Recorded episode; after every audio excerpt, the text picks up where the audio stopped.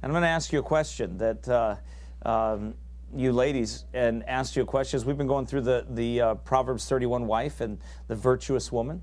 And uh, th- by the way, you will you'll learn how to talk and how to speak uh, to your husband uh, through the scriptures, just like your husband will learn how to speak to you through the scriptures if you're following the Bible, right? We learn how to talk to one another, you know, because we've learned from the world the wrong way to do things, right? We have absolutely, I mean, we've been ingrained, it's been ingrained in us to do things the wrong way. As we've been raised in this world, right? You grew up and I grew up learning the wrong way to do things, right? We did. So what do we have to do? We have to be brainwashed by the word. Amen. That's that not by me, not by a man, but by the word of God. We have to be we have to be the we have to be washed in the word. Our minds, our hearts have to be washed in the Word. And we have to learn what it means to follow God as a husband, as a wife, as whatever. And because the, the scriptures are in opposition to the world's teachings on all of these matters. this, these scriptures differentiate us from the world. What you ask, what? The Spirit of God being saved by grace, and this book is what makes us different than all the world. That's, that's the difference. And we have to remember that. It's not anything else. It's salvation by grace through faith, and it's the Word of God that makes us different.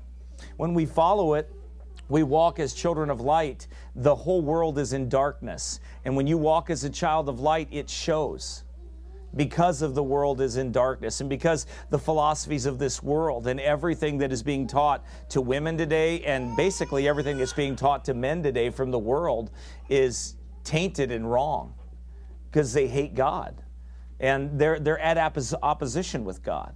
The, the world is at opposition because it's not the world in the sense of, but the world system. Okay, when, when we explain it like that, that's what we mean. It means that we have to clarify that because most of us have been dumbed down so much that we don't understand what that means. But the world system, this system of Antichrist, is what the world is ran by. And Christ is different, and his book is different. So everything that we've learned has been in this world, if it's after the manner of the world, is Antichrist. And you have to, you have to learn how to be what God wants you to be. You have to learn that from the scriptures. You cannot do it any other way. You can't just uh, you know, try to imitate something. You have to you have to follow Christ. You have to be washed in the Word. You have to be won by the Word of God, and you have to be led by the Word of God. And your speech and everything has to be corrected by the Scriptures. That's that's all. That's we have to, right? There's no other way because we've been taught wrong our whole lives. How do you compete with that, right? You've been taught your whole life wrong. Well, what happens? You got to be changed. You and I have to be changed by this book. I'm constantly learning things I'm doing wrong, right? Aren't you? Don't you, the longer you're saved, learn things that you're doing wrong? It's like, well, I can't do that anymore. That's not Christ like. I got to change that. That's not being the husband God wants me to be or being the man God wants me to be. I've got to change that. It's not being the father or you as, a, as wives and mothers and, and single ladies. That's not being the lady that God wants me to be. I've got to change that. Why? Because you learn it from the book, and that's what we're going to talk about. This, this, the Bible teaches you everything you need to know about about all of these subjects. This is the, you, you know, people write books on marriage manuals. Well, this is the marriage manual. This, this, this is the marriage manual right here. Right. By the way, most of your uh, marital counseling should take place every Sunday and Wednesday, if you're paying attention, and your own personal devotions. Because if you're asking God to teach you, then most of those things are you, learn there. Most counseling, if it's if biblical preaching is received from the pulpit, that's the counsel that God has for you. It just is. I mean, I'm not saying that I don't want to pastor you and I don't want to take time uh, because I do, and I don't want to take those hours that sometimes go into different things that happen. There's nothing wrong with that. But but the truth is, many many times, Bible preaching and instruction from the pulpit uh, when it's preached out of the Word of God has been ignored and you find yourself into a situation that you need help to get out of. When most of the time it's that you and I are ignoring what God is teaching us through His Word, right? Through your own devotions, through the book, through the pulpit. That we, we believe that, that that's what God does, right? We believe it. Well, if we believe it, then we have to follow it. Proverbs 31, verse 26. And there's other verses about this that we'll go through here today. She openeth her mouth with wisdom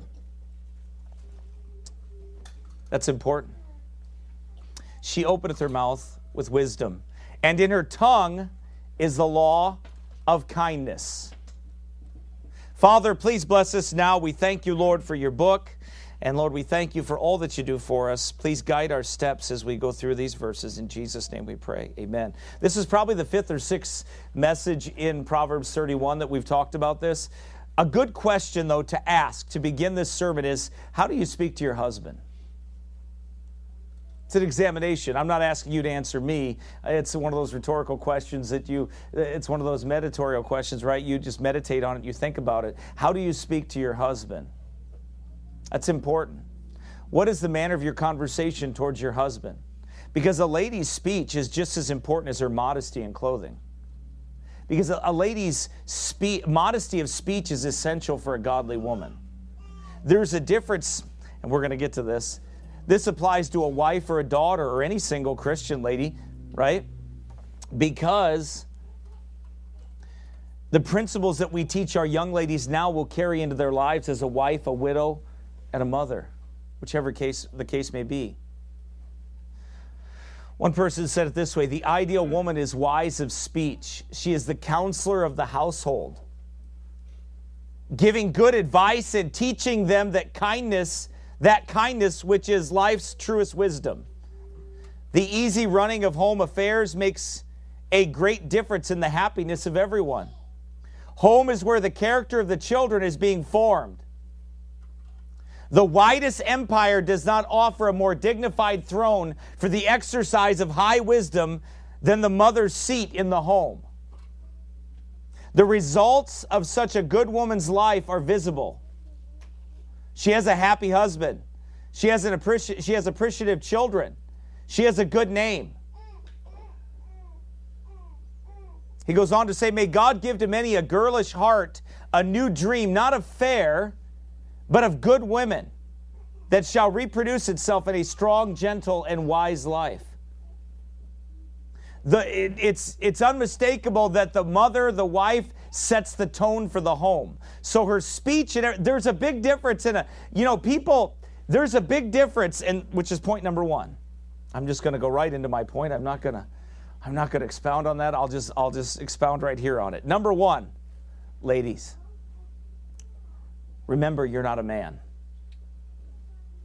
Boy, that seems too simple. Well, I am a very simple preacher. I've been told that before. Amen. Very simple.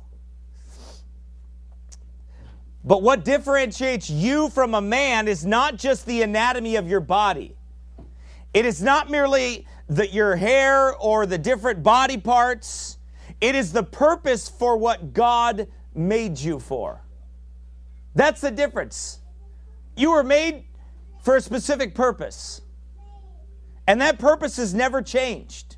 It is the same purpose. The Bible says that man is the head of the wife and the savior of the body, that man is the leader and the head of the woman, and the woman came from the man, not the man from the woman. Why is this important? Because in remembering the speech of a woman is to be different than that of a man will go a long way in you remembering the guidelines that God has put down in His Word. The speech is different, the demeanor is different. Women are not to speak like a man. You say, what does that mean?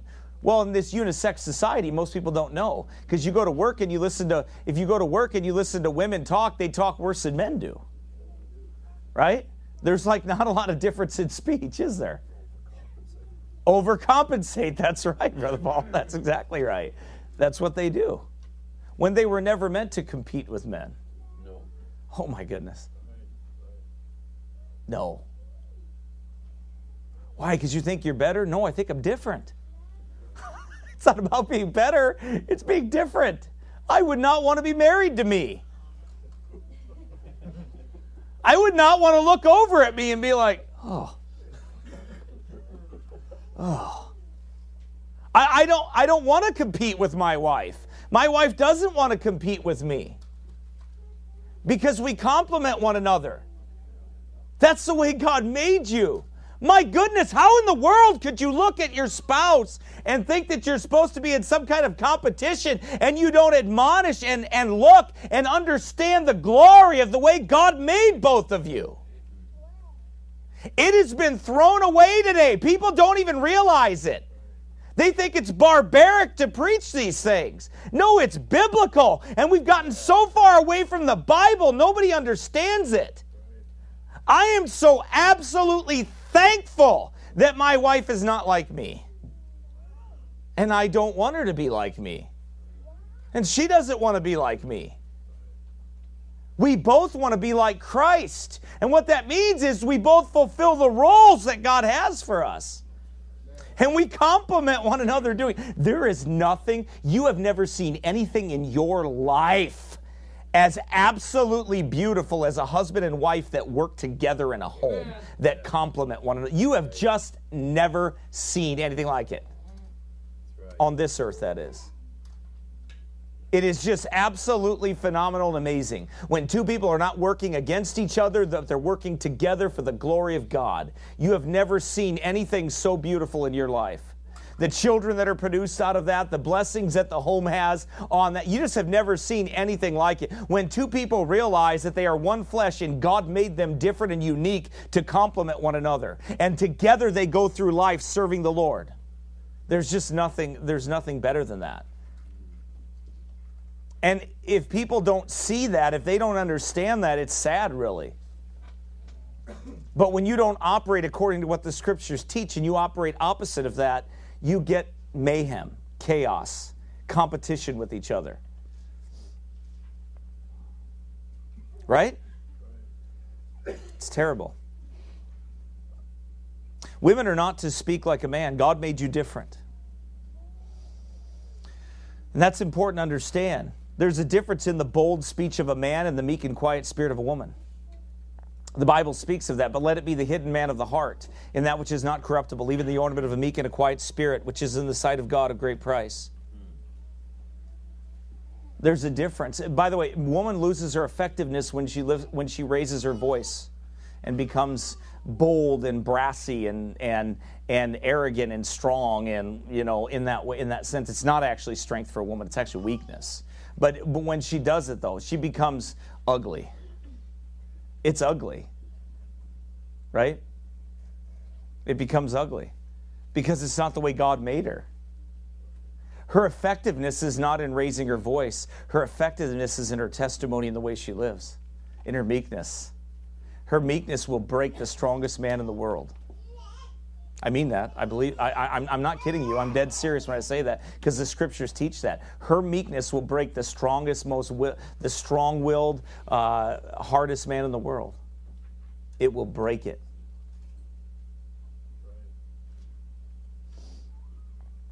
God made man and women to be different, and speech is one of those differences.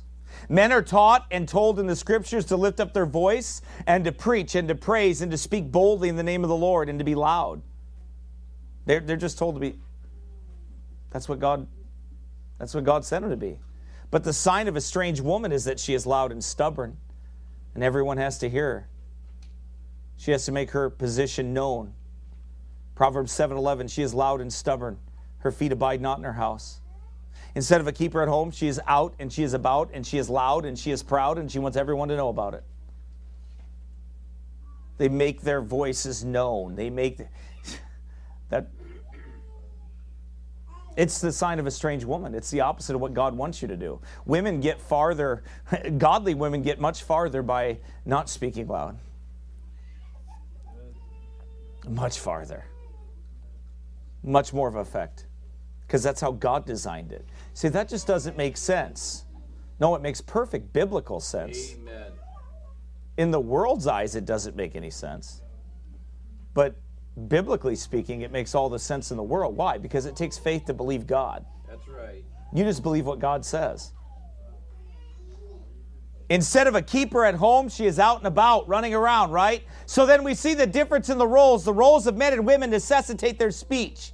So as a leader, I speak authoritatively and I'm told to in Titus 2:15.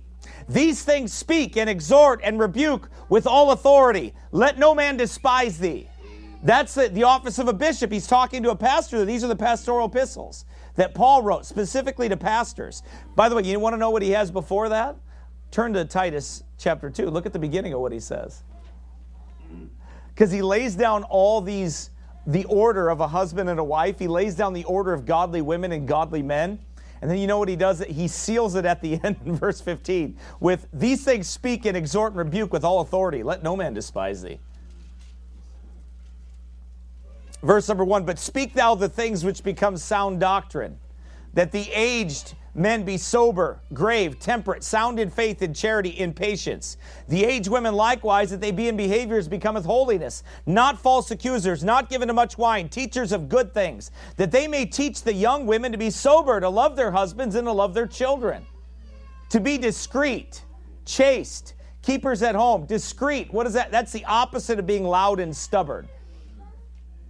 Discreet is being reserved. It's not making your voice known so everybody knows that you're not happy as a woman. It's not being loud.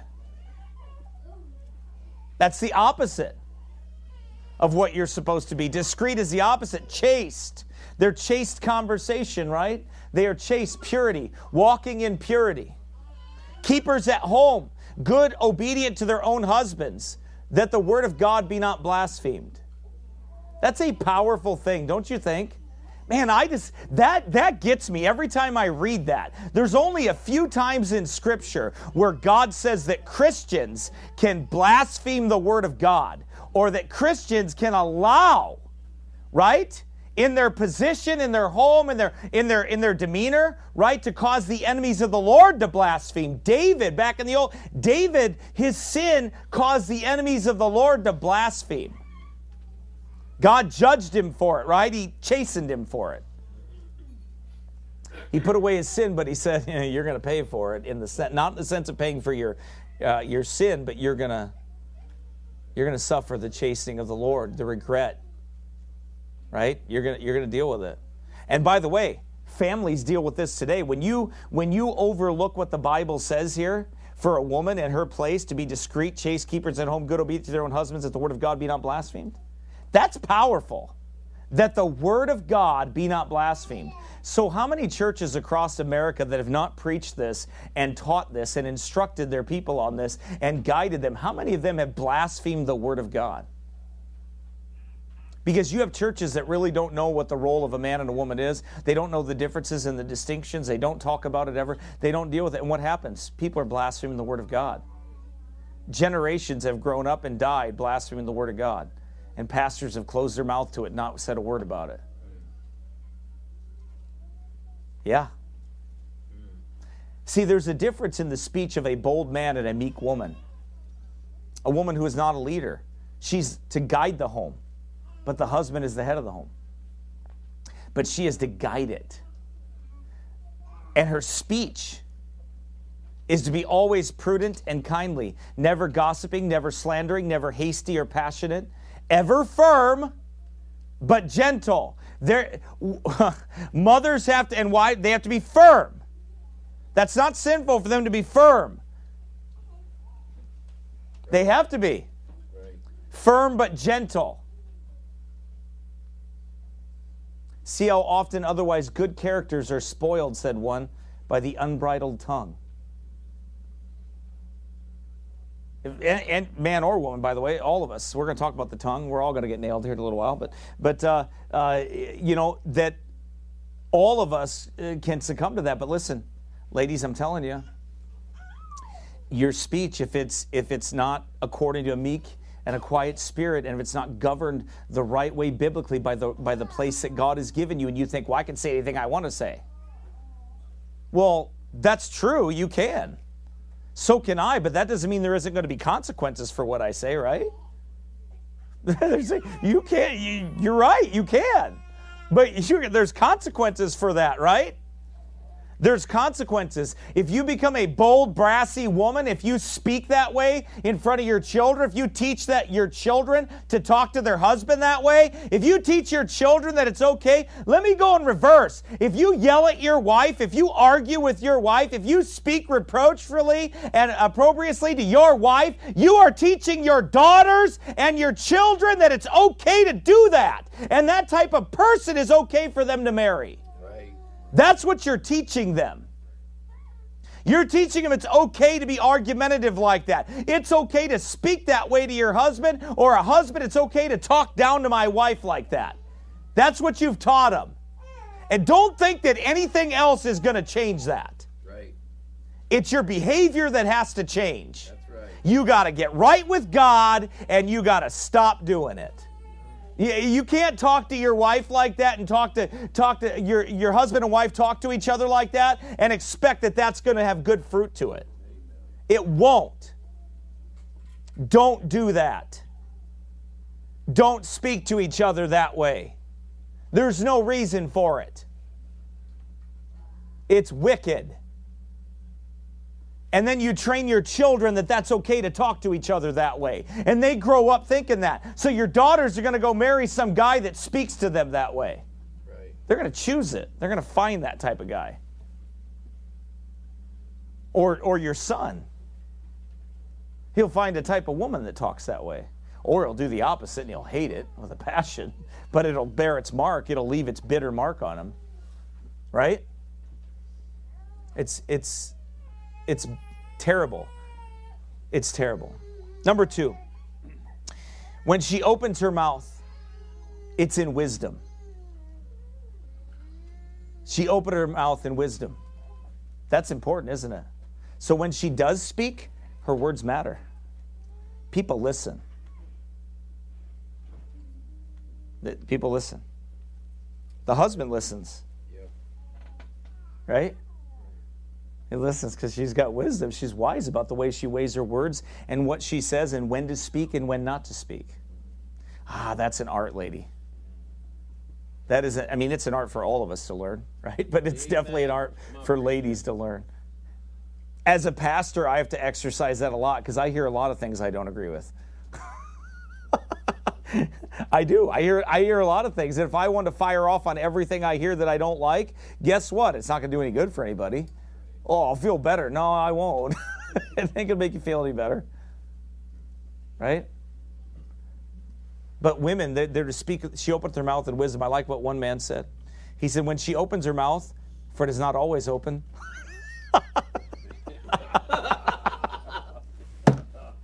I love that. I read that. I was like, that's funny, man. I'm putting that in there. he said, he said, when she opens her mouth, for it is not always open. that's a good lesson right there. right? She's not always running her mouth. She's not always talking. You know, uh, not not speaking too much when it's not appropriate, right? Too talkative in that sense. When she opens her mouth, for it is not always open, she expresses herself in a discreet and prudent manner, as well as speaks of things not foolish and trifling, but of moment and importance. Think about that of moment and importance. So she's able to gauge the moment that she is in, whether it's wise for her to speak or it's better for her to be silent. I have seen where there are some women at times, they know just how to infuriate their husbands and to make them angry. They know just the point to speak and to say something that will send them off like a rocket ship. I'm, I'm being serious. Those are the times that you're quiet. It's not an art form to make your husband mad. It's actually an art not to, you know, to be wise with that. Now, I'm not talking about walking around on eggshells because you shouldn't have to do that either. That it, that's that's Amen. that man has a wrong spirit too. He needs to get right with God. But the point is, is that you know what? You're not to say things that are going to infuriate a woman. Because by the way, women, I'm telling you, you can say some things sometimes, and it's like, uh oh. You know, pick and choose wisely, like this person said, but of moment and importance. Is it important that I say this right now, or would it be better said at a different time? right? And by the way, that's all of us. We could learn that too. Like there's times you could look over at your wife, and be like, "Yeah, this ain't a good time." Right. Right. Like I'll, I'll let go of that for right now. There's times I do that. I just look at the situation. I'm like, hmm, I'll wait. Right? Just pray about it. Wait. Not not because I'm afraid to say anything, but because I'm trying to be Right. I'm trying to be charitable. Right. I don't I, I, I, I don't try to dump on people. You know, when they're you know, it's like kicking somebody when they're down. That's not a good time. There are times that situations arise and I have to deal with some things as a pastor sometimes that I don't I, I choose when I deal with them at time if, if I'm able to. Because sometimes just I don't want to just dump on somebody. They're not I gotta wait, right? Wait till the proper time to deal with it. And that's the same thing. That's what, by the way, that quote was from John Gill, and it was absolutely correct, you know, when what he said. And of usefulness to others, that if for speech. Sometimes you might be in a speech of something, you know, or somebody something might be going on around you, and you're in a conversation, and you have to weigh: is this useful to others? What I'm about to say, or would it be better off not said? Well, it's not. I, I'm not. I'm not. You know, I'm not. Am I needlessly offending somebody by saying this when I don't really have to? Right. So then we back. We don't say it. But that's that's not being a coward. By, by the way, it's being kind. You could be kind and just not say something that you disagree with. You can like people don't have to know that you disagree with them all the time. Did you know that? You know you can live life and they can live life with them knowing that you dis that with them not knowing that you disagree with them about something. That's it's okay. It really is okay. I'm not talking about everything and really serious matters that are important, but just general things. Like I don't have to be disagreeable just for the sake of being disagreeable. I don't have to let you know that I think that's a dumb idea. I can think it all I want to, but I can also leave it up there too and not tell you. Right? I, I don't have to do that. And that's what he's talking about. You don't have to say something. There's times that you don't have to. Eh, She opened up her she opens her mouth in wisdom. She's wise about what she says and when she says it. Right? The fountain of her wisdom is her fear of God and her love for his word. Look at Proverbs chapter 1 verse number 7. It's love for God's word and that's the that's the basis of her wisdom. Let me tell you something. It'll show if you're putting God's word in you or you're not. It'll show. Because what comes out of you is going to tell whether you're putting God's word in you. Right? So, especially when if your counsel is after the scriptures or if it's after the world or if it's after your feelings or if you're if you're dealing with just heated passions and not the word of God. Sometimes we are guilty of just dealing with heated passions coming out of our mouths and it's not the word of God. We're not being wise, we're just upset. Right? It happens to us. We do that sometimes. The fear of the Lord is the beginning of knowledge. But, but fools despise wisdom and instruction. So, so it's the fear of God, right? It's impossible for a woman to be truly wise and virtuous without a right relationship with God through Jesus Christ and without an intimate relationship with the Bible. In the midst of her busy household schedule and everything, it is impossible for you to be the wife that God wants you to be without the Word of God being in you. You, you can't. Your ways aren't cleansed. Your mind is not set right. Your heart is not set right. Right things won't come out of your mouth when the Word of God is not put in your heart. It just, you can't be what God wants you to be. And you'll end up giving into to temptations and frustrations and everything else. You'll be given into provocations. Why? Well, you're too busy for God's word. So then you try to you try to manage things with worldly wisdom. Right? You try to manage or your own reasoning. Well, I think it's a good idea. I have I've heard a lot of people tell me some good ideas about what they're going to do. Uh, with raising children, with with with with disciplining children, with guiding them, and a lot of times, like it's not even Bible. It's just like this theory and this process that they have, and this thing that they think is going to work. And I'm like, well, it's right there. Why would why would you invent this whole new like wheel of things to do when it's right in the scriptures what you're supposed to do and I'm supposed to do? Like you don't need to like you're not to do something you're not to improve on God's word. God is the God is the greatest parent ever. You're not to improve, improve on his his way. You're not to make it better. You're not to be, well, you know, I kind of adapt this for the, well, that's stupid. You're being a fool then because you're despising wisdom and instruction. And you're turning away from what God said in his word and you're doing your own thing. You think you're going to you're going to make it work better. No, you won't. You'll make a fool of yourself is what you'll do and destroy people in the process. See, your walk with God is vitally important.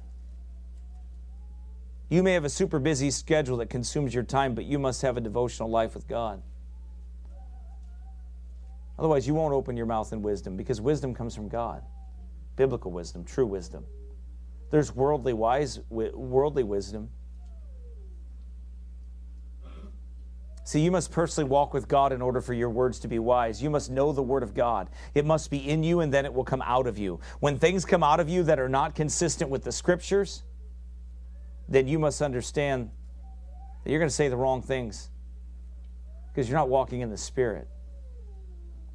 See, her wisdom is evident in her speech. Proverbs says the lips give expression to what the heart, what is in the heart. Look at Proverbs 15 2. The lips give expression for what is in the heart.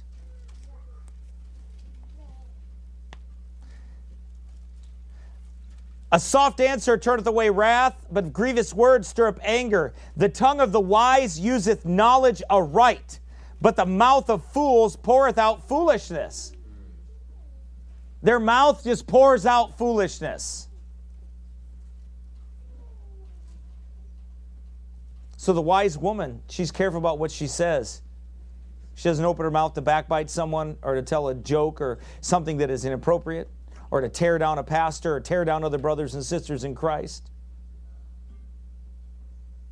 or to enthuse over some kind of sensual vanity that's in the world, wasting their life on YouTube superstars and garbage on online and on television, on everything else, and filling their mind up with nonsense and garbage and idolizing fools that are online idolizing social influencers, people like that. Taking their why? Well, they're taking their philosophies from those people.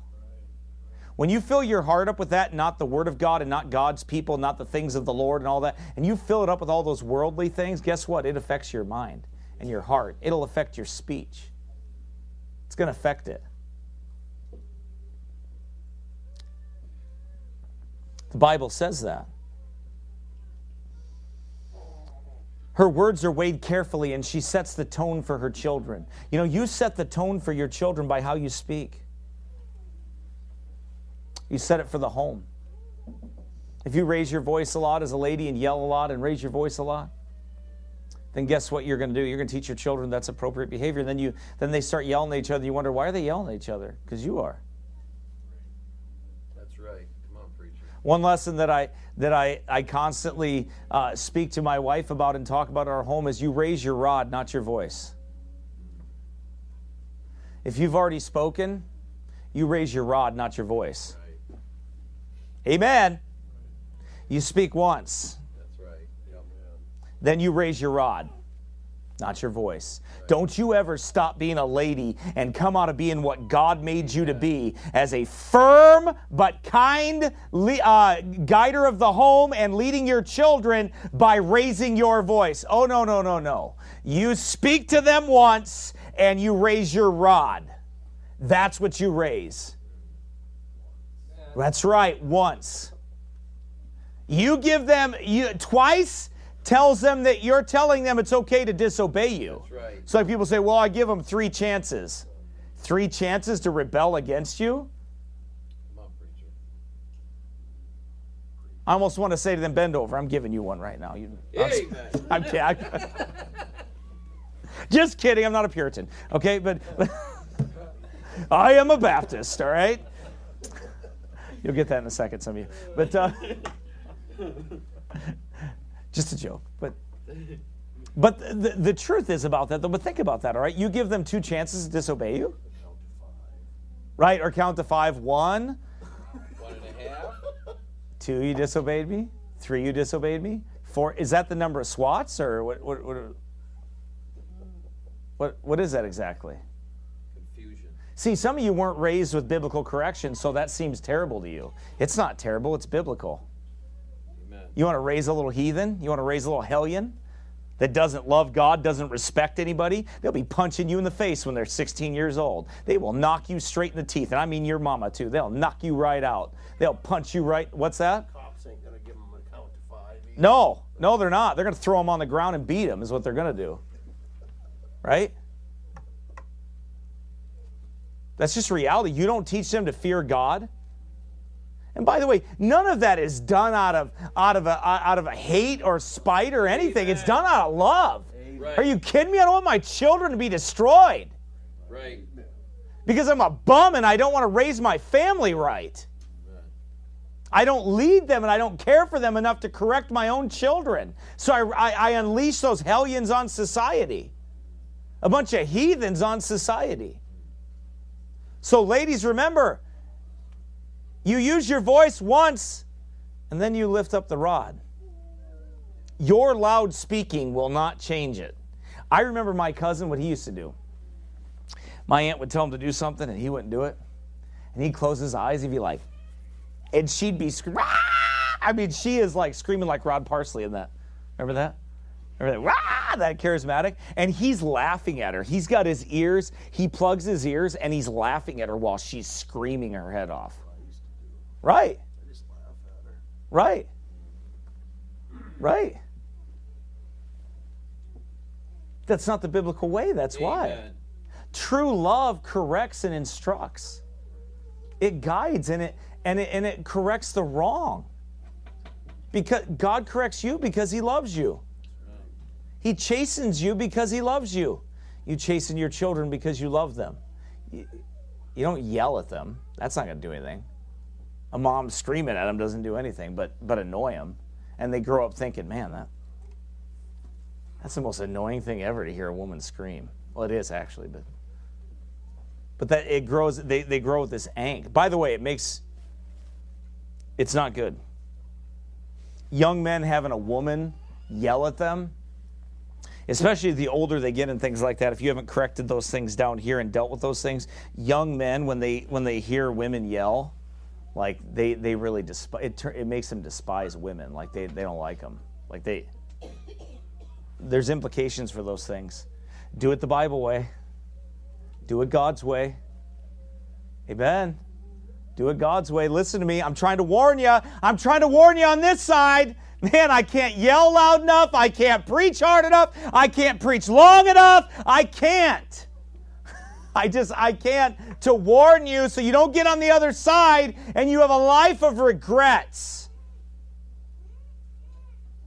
If our children turn, it's because they're in sin, not because we neglected them spiritually. So vitally important.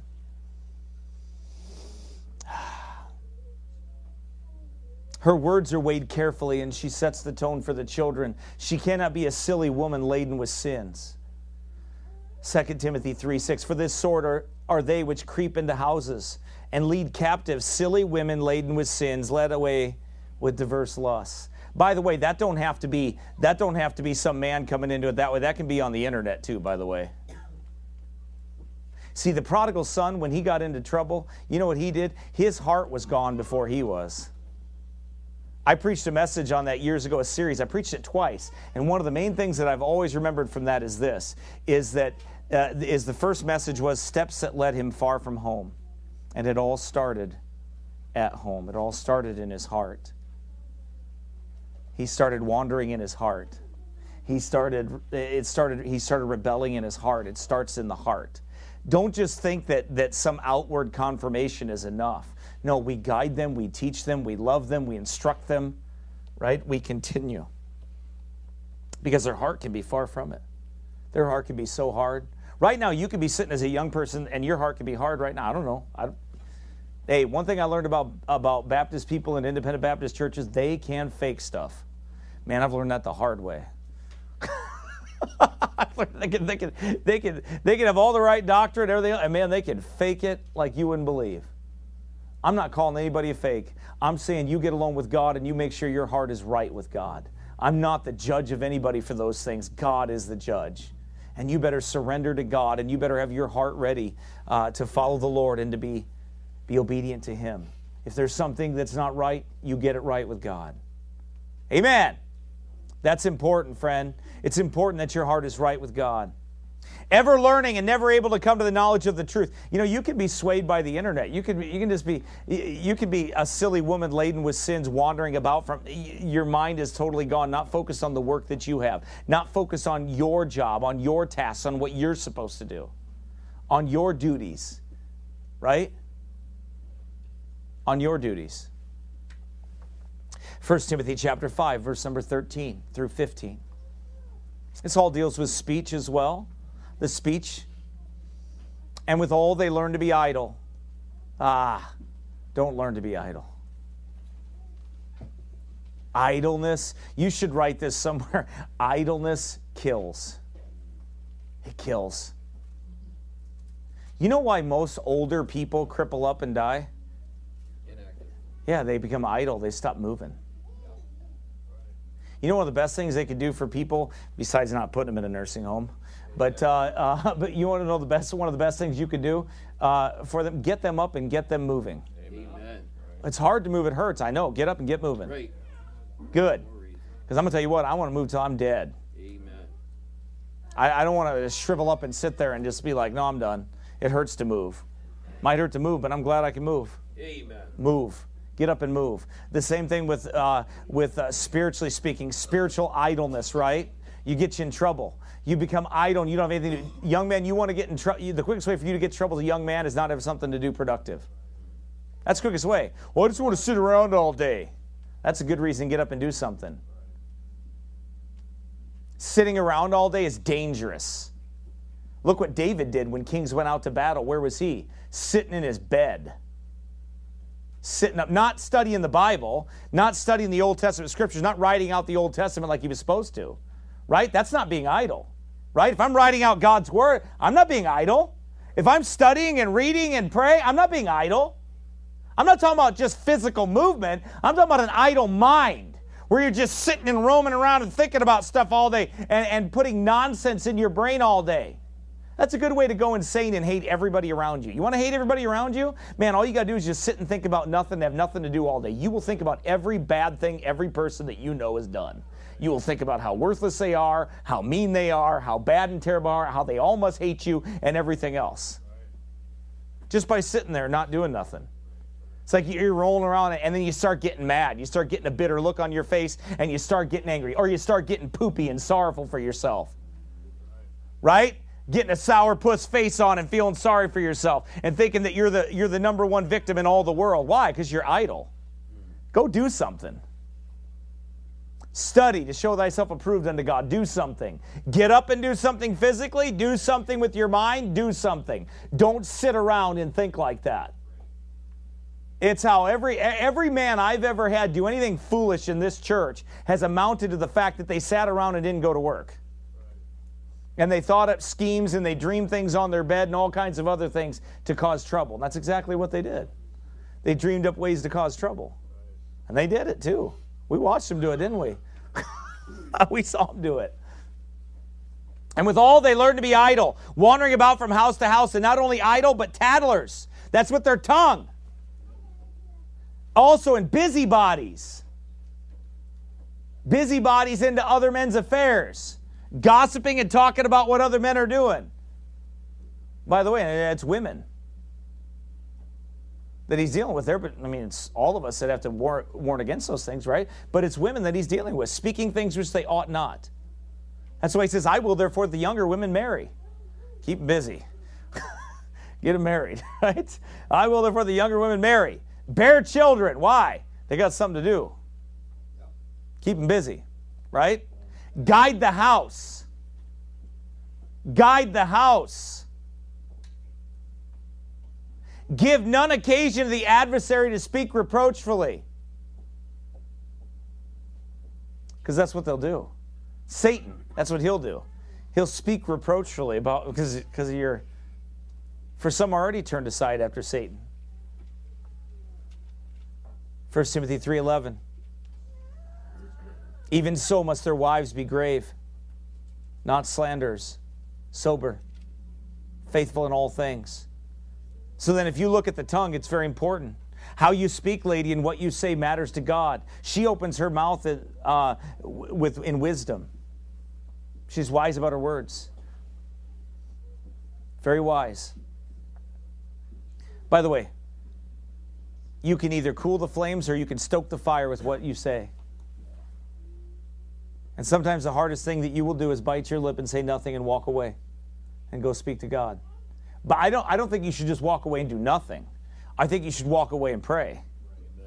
I don't think you should ever walk away and do nothing. When a confrontation, a situation comes up or, or, or something like that, I think you should walk away and pray. I don't think, I know you should. Because you should take it to the one that can do something about it. You, as a wife, ought to pray when there's something that is troubling you or concerning you, and uh, then you ought to go to your you ought to go to the Lord and you ought to pray, and you ought to ask God to help you. You ought to ask God to change the heart. You ought to ask God to do that work. If you're concerned for your children, you're concerned for what's going on in the children, you should pray. Proverbs 12, 18. There is that speaketh like the piercings of a sword, but the tongue of the wise is health. Turn to James chapter 3. We're going to go through a few verses here.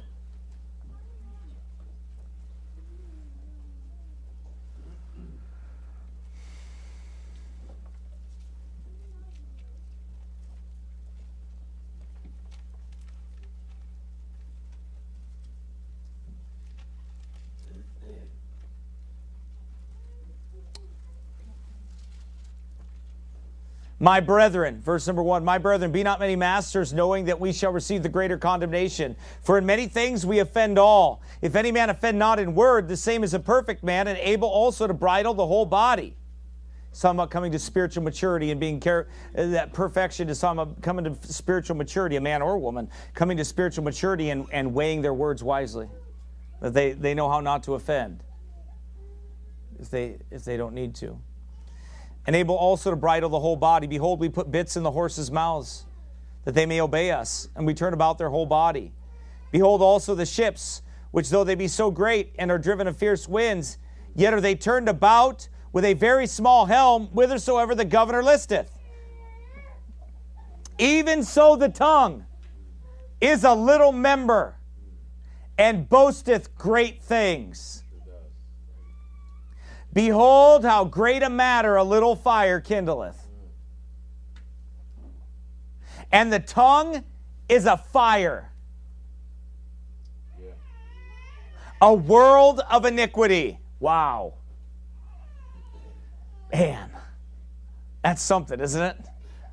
It's a fire, a world of iniquity. That's powerful, isn't it? That's amazing when you think about that. But it's true, isn't it? How many wars have been started by the tongue? How many battles have been, how many things have been instigated? How many things have been destroyed by the tongue? It's the most powerful part. Not by the forces of armies or anything else, but by the tongue. How many wars have been ended with just the tongue? How much peace has been wrought in a home or a family or a church or anywhere else by kind words and by, by, by right speaking with the tongue? Right? How much evil has been diffused with the tongue by just using the tongue properly?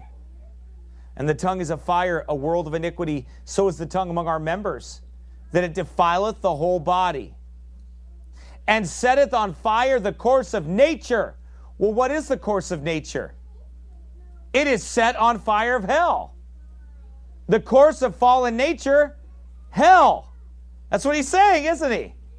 So if our tongue is not governed by the Holy Ghost, if it's not governed by the scriptures, it's a world of iniquity.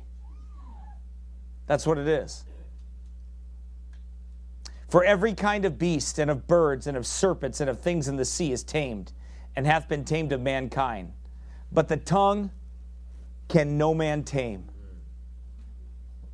It is an unruly evil. The tongue can no man tame. That's why you got to be saved by the grace of God. That's why you got to be spirit. That's why you got to be filled with the spirit. That's why you and I got to walk in the spirit. Why? Because we can't tame our own tongue. We're not able to. We don't have the power to in our flesh. We don't have the power to tame our own tongue. It's the Holy Ghost that must tame the tongue. Right? But the tongue can no man tame. It is an unruly evil, full of deadly poison. Wow. I mean, that's pretty strong, isn't it? Full of deadly poison. Therewith bless we God, even the Father, and therewith curse we men, which are made after the similitude of God. Out of the same mouth proceedeth blessing and cursing. My brethren, these things ought not so to be. Amen. These things, watch your tongue. Make sure what you and I say that we're governed by the Spirit of God and governed in wisdom. And as a lady, that you speak in wisdom when you open your mouth. Doth the fountain send forth at the same place sweet water and bitter? Can the fig tree, my brethren, bear olive berries? Either a vine figs? So can no fountain both yield salt water and fresh. He's talking about the tongue. Why is it why is it duplicitous? It sounds like a Jesuit, right? It's the tongue does, right? Does he have an open policy, an open and false policy, and a true and private policy? These things ought not to be so. The same love that binds this woman's heart governed her tongue. The same, the same love. So it's the love of God that binds the heart, right? And it ought to govern our tongues. That's why the Bible says, Let this mind be in you, which was also in Christ Jesus. You're to let it. You're to walk in the Spirit. You're to govern your tongue. That means, you know, possibly 50% of the time we could shut up. Amen. So we don't make things worse. Right. Right? We, or we could not say some things that we shouldn't say, right? Sometimes, like 50% maybe some there's at times we're like that, right? Where man, we've gotten ourselves in a lot of trouble by just Amen. talking too much. Amen. But as a lady, you have to be careful. The art of weighing your words, they mean something. They have power when they're weighed rightly. Right? They have power. They don't when they're vainly used. When they're vainly spoken and used all the time and just running off at the mouth, men don't listen typically. Most men, unless they're very beta males, they do not listen to women run their mouth. They generally just like walk away. I mean, I do personally. Like when they start, when they start flapping, I just like, okay, I'll see you. Right? Because I, I don't. Right. Yeah, exactly. Yeah, amen. That's right. Yeah. Okay, that's enough of that. right? Make you leave a six figure job, won't it? Oh, Amen. thank God I don't have to gnaw my arm off to get away, but Yep. Amen. oh, I, I hear you. Right? She is careful not to speak foolishly or ill natured. The virtuous woman plagues neither her husband nor any other man with her words. She is not like a man when they have rough conversations, speak boldly and coarse and harsh at such times. She doesn't lock her lip, though, in a sullen silence. That's not that's not weighing your word. You know, there's there's the silent treatment that women can do, which is an absolute manipulating tactic. Men do it too sometimes, but women do it. A give the silent treatment treatment with a sullen look on their face, right? That word that means a gloomy and angry, silent, cross, sour, affected with ill humor, like you've been sucking on lemons and you're ready to cry, right? And you just that that that and you won't say anything. Somebody tries to talk to you, and you don't say anything. You just sit there, and you don't say a word while people talk to you. Well, number one, you ain't sorry about nothing you've done. And that's not a repentant heart. Because a repentant heart is admits when they're wrong. They're broken over their over what they've done, and they confess it and they get it right. Just because you're being quiet doesn't mean you're being wise. At that point, when you're supposed to speak and you're supposed to have the right spirit, you're being a fool. You're, you're, you're like one of those foolish women that Job talked about. right? A, wo- a wise woman is not quiet when she is to speak, but she speaks with wisdom and words, and her words matter. This is why the aged women are not to be slanderers. They speak little, and what they say, people listen to. So if you speak the wrong thing and slander someone, people will believe what you say about them. Her wisdom comes from God's word. She does not teach pop culture, modernism, feminism, but she teaches and speaks the things that are sound doctrine and sound Christian and sober living for her children and other ladies around her. She has that biblical wisdom, not worldly wisdom. Turn to James, back to James chapter 3. Maybe you're still there, 14 through 18. I, I preached a, a series on this many years ago, a long time ago. It was called The Wars of James, chapter 4. And then I preached on James chapter 3 as well. I don't know if that's out there or not. I can't remember, but, but um, it's been a long time. Maybe I'll go through it again someday if I live long enough, amen? If I get through Ephesians. but, uh, but if you have bitter envying and strife in your hearts, glory not and lie not against the truth. This wisdom descendeth not from above, but is earthly, sensual, devilish. For where envying and strife is, there is confusion and every evil work. Man, I've seen situations before that were just entirely confusing. I'm like, what in the world is going? I just cannot wrap my brain around this. Why this is like that? I've prayed about it. I've looked. I just don't get it. But it's right here. For where envying and strife is, there is confusion in every evil work. Because there's a lot of envy and strife there, and nothing's going to get solved when that's there, till that gets repented of. But the wisdom that is from above is first pure. It's pure. It's holy. Pure then peaceable. See, purity comes before peace. You see that? Right.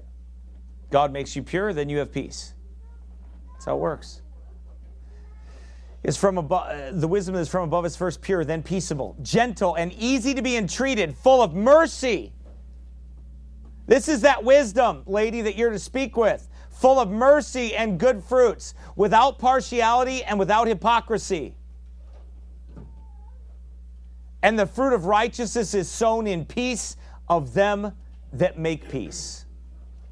I like that. And the fruit of righteousness is sown in peace of them that make peace.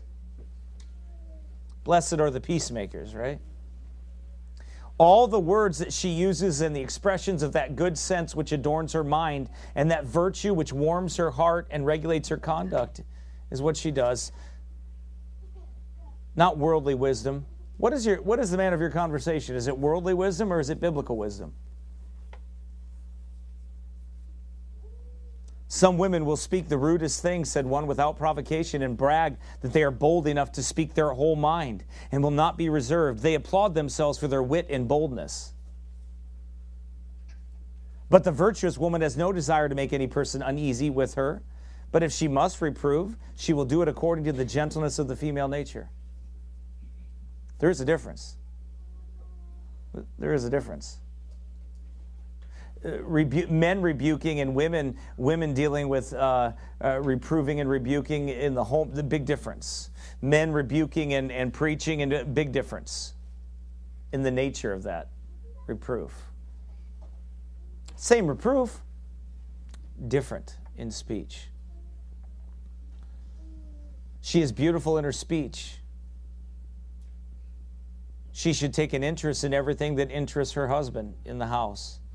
She is kind but orderly. She keeps discipline in the home. Tact is evidently the characteristic of one who openeth her mouth with wisdom. In the multitude of words, there wanteth not sin, for she has sufficient sense of the seriousness of life to avoid utterances which are idle and thoughtless. Her words are the dictates of that of wisdom, the beginning of which is the fear of the Lord. Nor does she merely speak wise words, but with true wisdom she recognizes that there is a time to speak and a time to be silent, so that her reproofs and encouragements live long in grateful memories. Thankful that people told the truth to them. People remember that. Thankful that they were given the truth. Thankful that someone told them the truth. And lastly, the law of kindness rules her tongue. It's the law of kindness that, that governs her As it says that she she preaches, go back to she speaks the law of kindness.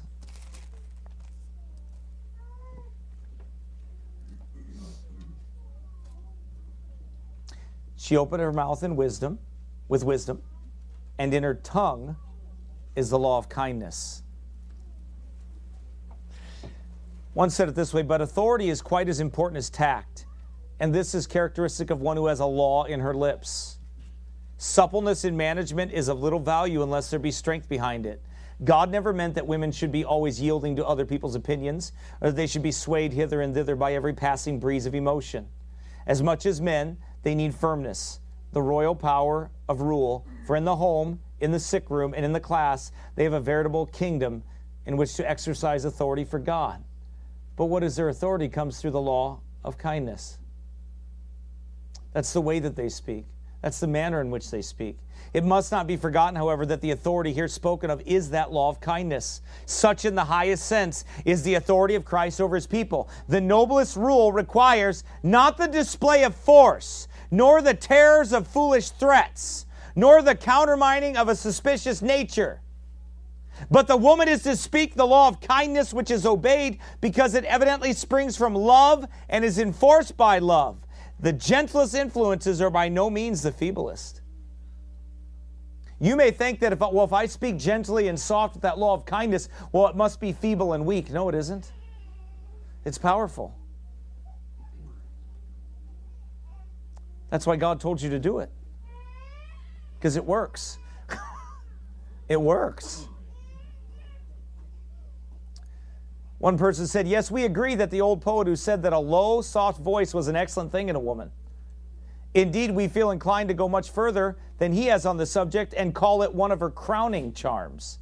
How often the spell of beauty is rudely broken by a coarse, loud talking. They, they might be the most beautiful thing ever and have all that, but, but they may be the loudest talk, and it just it makes them ugly. It makes them ugly. Why? Loud and stubborn. You've seen that out on the street, right?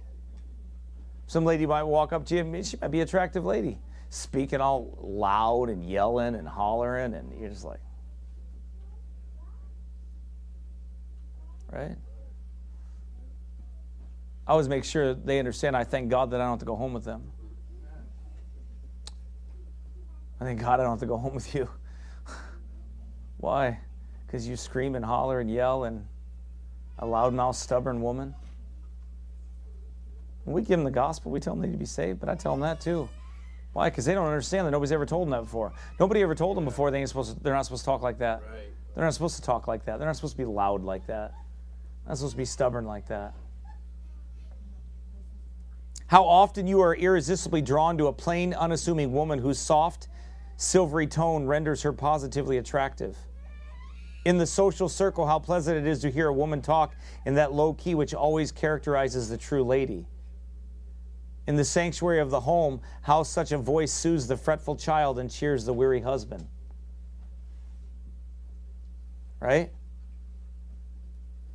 I mean, think about that. You men go off to work and they're around a bunch of loudmouth women.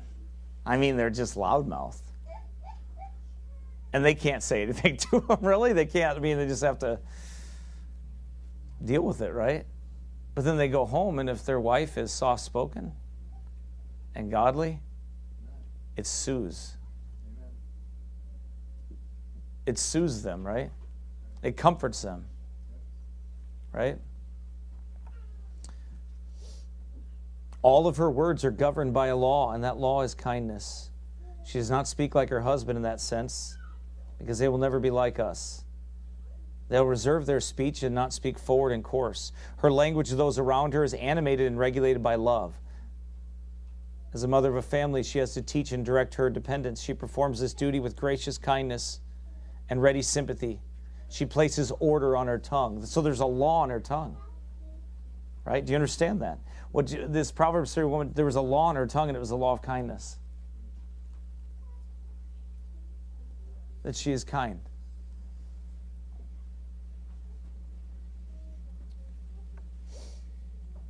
Kindness is painted onto her countenance and flows from her tongue, for it possesses the throne of her heart. and gives law to all her words and actions. You know, you know what authority she speaks with the authority of the law of kindness. That's what makes people listen.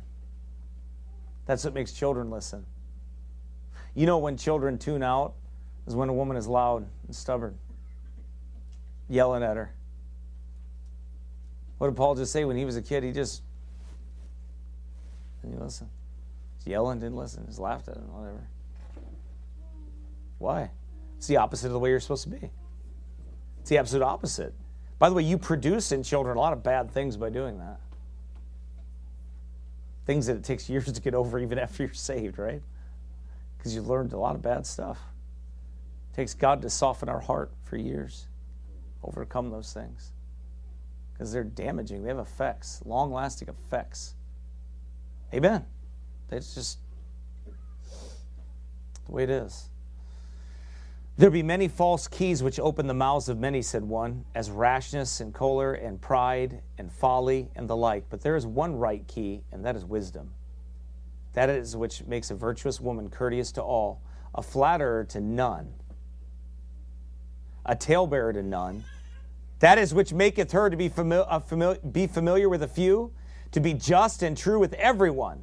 That, it which, that is which makes her respectful to her husband, lovingly grave to her children, awfully grave to others around her, dutifully to her superiors, affable with her equals, friendly to her neighbors, and not disdainful to her inferiors. That is which makes maketh her slow to speak, quiet in speaking, and profitable by speaking. Her words are weighed. Her wisdom is evident in her kindness, says one. Everything she does is subject to this wonderful law. She is kind to her husband, her children, people around her, the poor, to strangers. Her wisdom is evident that she looks well to the ways of her household, which we'll talk about another time. But she is wise with her words, she weighs them carefully. And if she speaks, it's according to the law of kindness. It's wise words and it's kindness that governs it. Most of the time that we allow ourselves to get exasperated is because we have not followed good order. And then we get exasperated by the disorder. Because we do not pay attention to the things that are necessary to take care of. So we become frantic. Your words matter, lady. The way you speak to your husband matters. The way your husband speaks to you matters. The way the children see this, what they find out, what they see, what they see in life, how they see you. By the way, you, I don't know if you realize this or not, but you are the number one example outside of the scriptures themselves. But the practical example, you are the number one example of what a marriage is to your children. So then remember that. Think about that. Think about that. What message am I sending? This puts a lot of weight on our shoulders, doesn't it? It's a heavy weight. It should be. It's an important thing. You're shaping the lives of people that will go on after you're dead. Amen. As a pastor, I full well know that I am training people to live after I'm dead. As a husband, as a father, I am conscious of the fact that I am training my children to be without me one day. Right. So they can look back and remember what mom and dad did. That they followed the scriptures. That they loved each other. That they loved us. They did not put themselves, uh, you know, put, put selfish needs of the personal needs or selfish things before the family or the home. They sacrificed one for another. They loved each other. They cared for each other. They spoke kindly to each other. They didn't scream and holler at each other. They didn't yell at each other and argue with each other. A, home full of strife and bitterness and envy and hate. The best part about learning things that you're doing wrong is that you can get right. But you have to actually care. You have to actually care. It has to be upon your heart that it's necessary that you see the need for it. and that you have to learn from the mistakes that you've made and the sins that you've committed, and you have to repent of those, and we have to get those things right, and we have to lay those things down, and lay our rebellion down, and lay our hard heartedness down, and lay those things down, and and follow the scriptures and look for what I need to do to be a better father, what I need to do to be a better husband, what I need to be, what you need to be a better wife, a better uh, mother to your children. Those things are important. God's book is meant to perfect us. It never leaves us the way it found us. You understand that, right? Like we are to grow on into maturity, meaning that we are not fully matured. That's why we need God's word to mature us. And only pride. I hear people say this. Well, I, have heard people say, and I, it just it is it's astounding, really. But they say things like, "Well, I should be further along than this. I should know this. I should do this. I should." Well, you don't. And all that is is just pride. So God showed you what you're wrong about. Get it right. Why would you focus on anything else besides getting it right? That is baffling to me. Why wouldn't you focus on getting it right? Like, how am I going to move forward? How am I going to do right moving forward? Not, well, look at all the mistakes I made in the. Well, what good's that going to do? You already know them. Oh, I just want to think about those. Why? As an excuse not to press on and move forward and change things and do right? You're going to sit and live in the past, which is nothing, which is a waste of breath. God might as well kill you and take you home now. You're wasting your life. It's a waste of life. I'm telling you that right now. It is a waste of life for you to look behind you and to think about everything you've done wrong. You're to repent of those things, get them right, and do right and press on. Amen. You're not going to do any good going backwards. You can't change it. You repent, you ask forgiveness, you move forward. And you I didn't know these things. Nobody preached them. I get it. Right. Do right now. That's what we have to do. We can't control what we didn't know, but we're responsible for what we know now. Yeah. You're not responsible in that sense for what you didn't know back then. You repent of it. Right. You were wrong for doing things wrong, of course, even in ignorance. We're wrong. That's why we got saved. Amen. Because we're ignorant and God saved us. Amen. So God understands that you were ignorant of things. God's concerned what you do moving forward not for you making excuses with the past. You know, there's people that have had bad pasts. I'm done, but man, I'm done. I think I'm done. Um, that, that have had bad pasts and went through bad things and did things wrong. Okay, wonderful. I get it. Okay. So you repent of it, you get it right. What are you going to do? Keep living there? I see more people stunt their growth and not press forward because they're thinking about everything behind them. What good's that going to do? You're going to waste the present? You're going to waste the future? It's a waste. It won't do anything. Put all that energy forward say, well, my kids are already raised. Okay, well, invest in the lives of others then. Invest in the lives of other children. Invest in grandchildren. Invest in the future. Do all you can do to help the next generation. Don't be selfish. Well, I don't have any kids anymore. Well, fine. Do what you can to help the next generation then. That's what you're supposed to do when you learn truth, not sit there and whine about it.